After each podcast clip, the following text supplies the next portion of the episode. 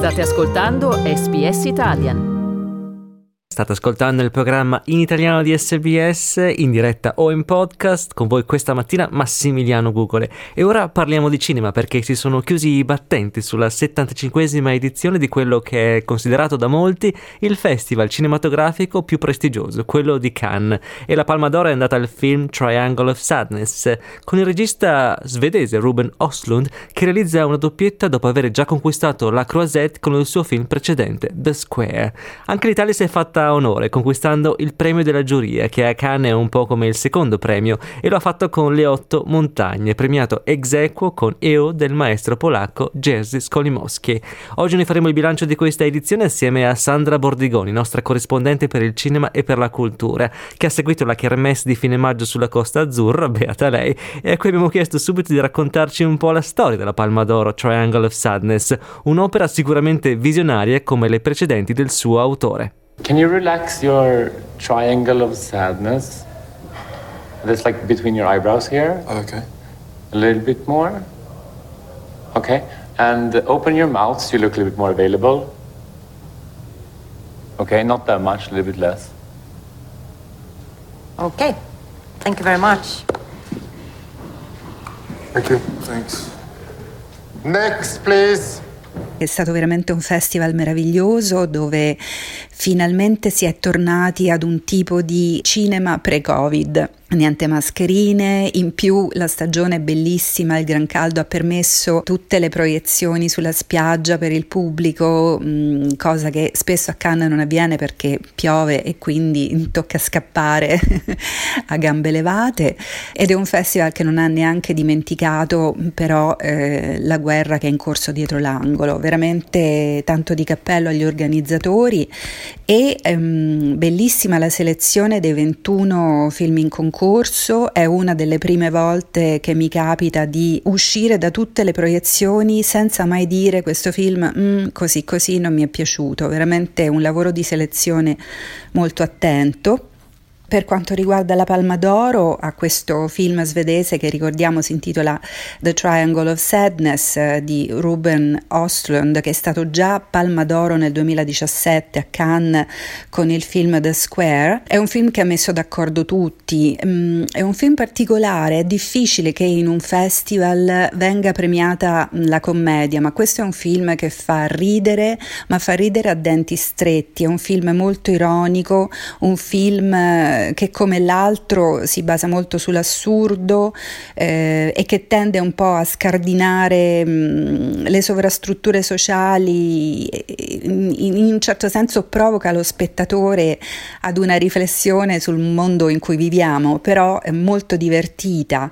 La storia è quella di una nave, il capitano della nave è una, un marxista leninista che odia i suoi passeggeri, che invece sono dei cafoni arricchiti che vivono di ostentazione e pensano che tutto sia in vendita, peraltro uno di loro è uno che si è arricchito commerciando il letame. C'è questa dimensione molto buñueliana, mm, ma ricorda mm, secondo me anche il cinema inglese degli anni 60. Mm, ho in mente questo film di Guy Grand eh, che si chiamava Magic Christian con peraltro eh, eh, con Peter Sellers e con Ringo Starr eh, come protagonista, ehm, in cui questo ricco magnate senza figli adottava un vagabondo e gli faceva vedere come con il denaro si può comprare veramente tutto. Ecco, devo dire un premio secondo me indovinato proprio per questa nota di leggerezza, ma leggerezza, ripeto, che fa riflettere e che ci ricorda come mh, mm, il cinema scandinavo non sia necessariamente un cinema severo, perché siamo stati abituati prima con Bergman, ma poi con von Trier, Winterberg, mm, a questo cinema molto serio, duro, mm, un po' pesante, diciamo la verità, mm, se non altro mm, per chi non è proprio un cinefilo appassionato.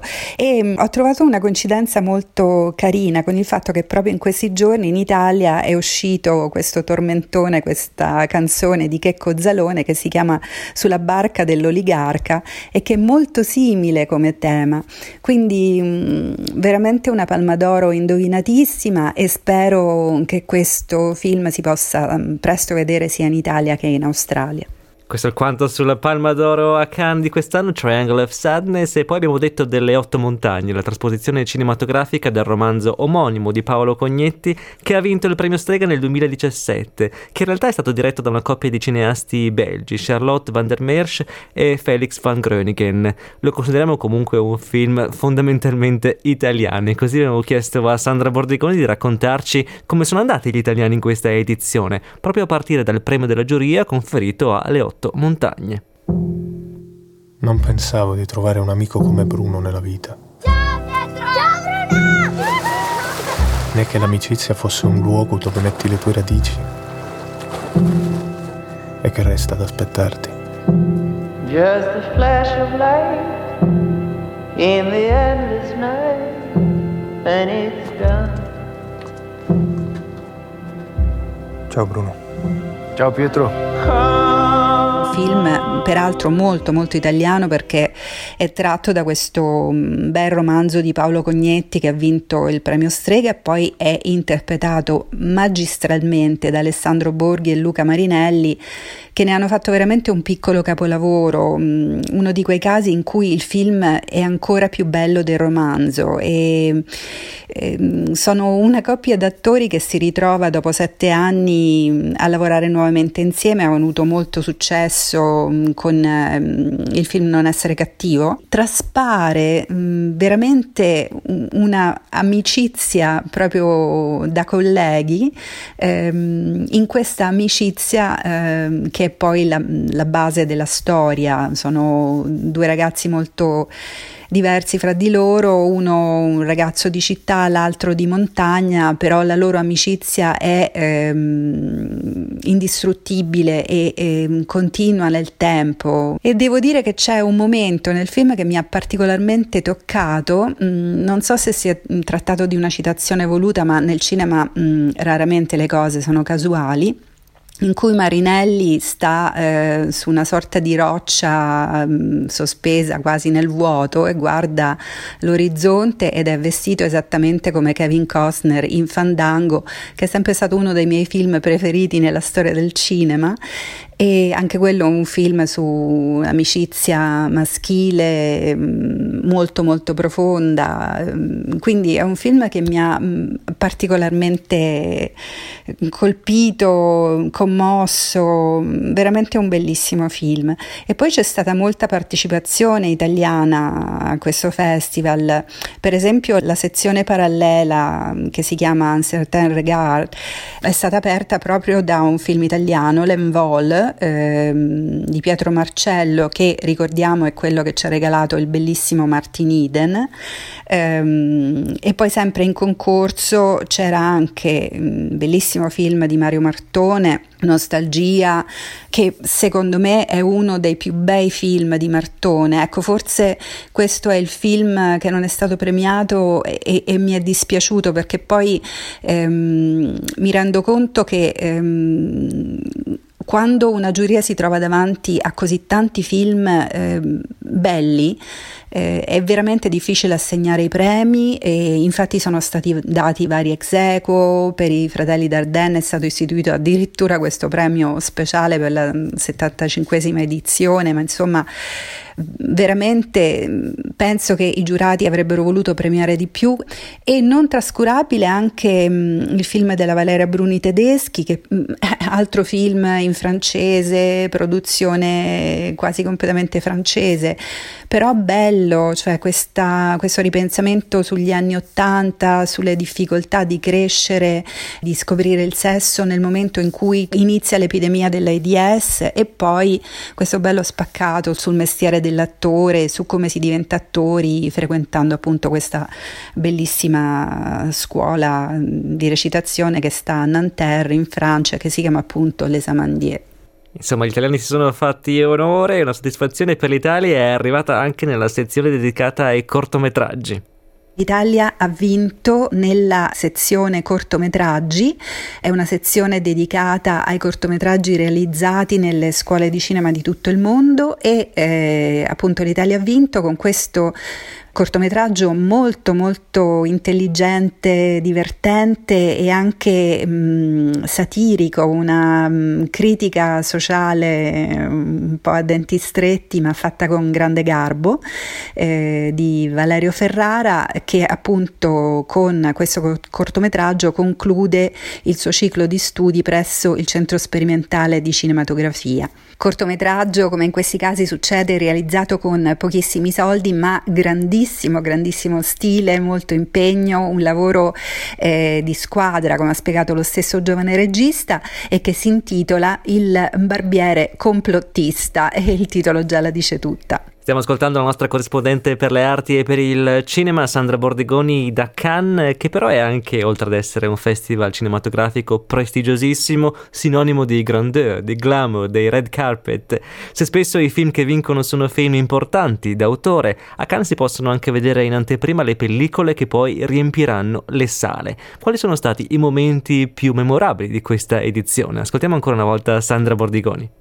Il Festival di Cannes è forse il festival più glamour che c'è in Europa e era attesissimo ovviamente Tom Cruise um, per il quale eh, tappeto rosso si sono addirittura mobilitate le frecce tricolore francesi. Quindi cioè, era attesissimo sia lui eh, che il film. Eh, e poi ovviamente il film su Elvis di Buzz Lurman Buzz non delude mai è stato un festival dal quale la gente è uscita cantando e ballando, e bravissimo Tom Hanks, eh, peraltro ingrassato parecchio per la parte e poi adesso nuovamente dimagrito, anche lui attesissimo, molto molto applaudito.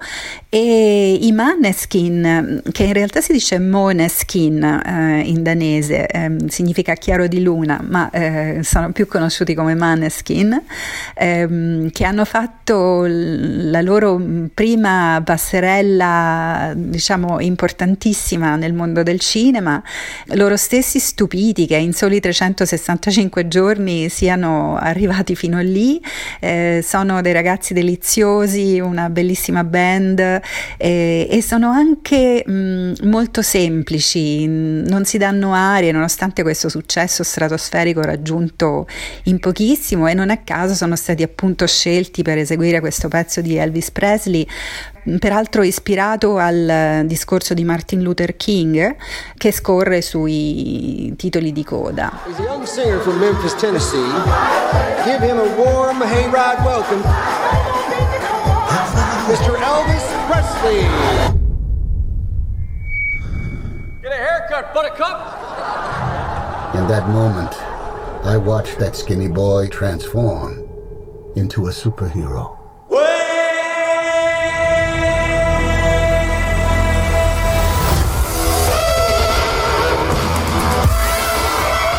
E lì iniziò il mito di Elvis, raccontate una delle pellicole più attese a Cannes e non solo, grazie quindi a Sandra Bordigoni che ci ha raccontato questa edizione del Festival di Cannes. E io ringrazio voi eh, per l'attenzione e l'affetto col quale mi seguite e mh, mm, a risentirci a questo punto dal Festival di Venezia alla fine di agosto, primi di settembre.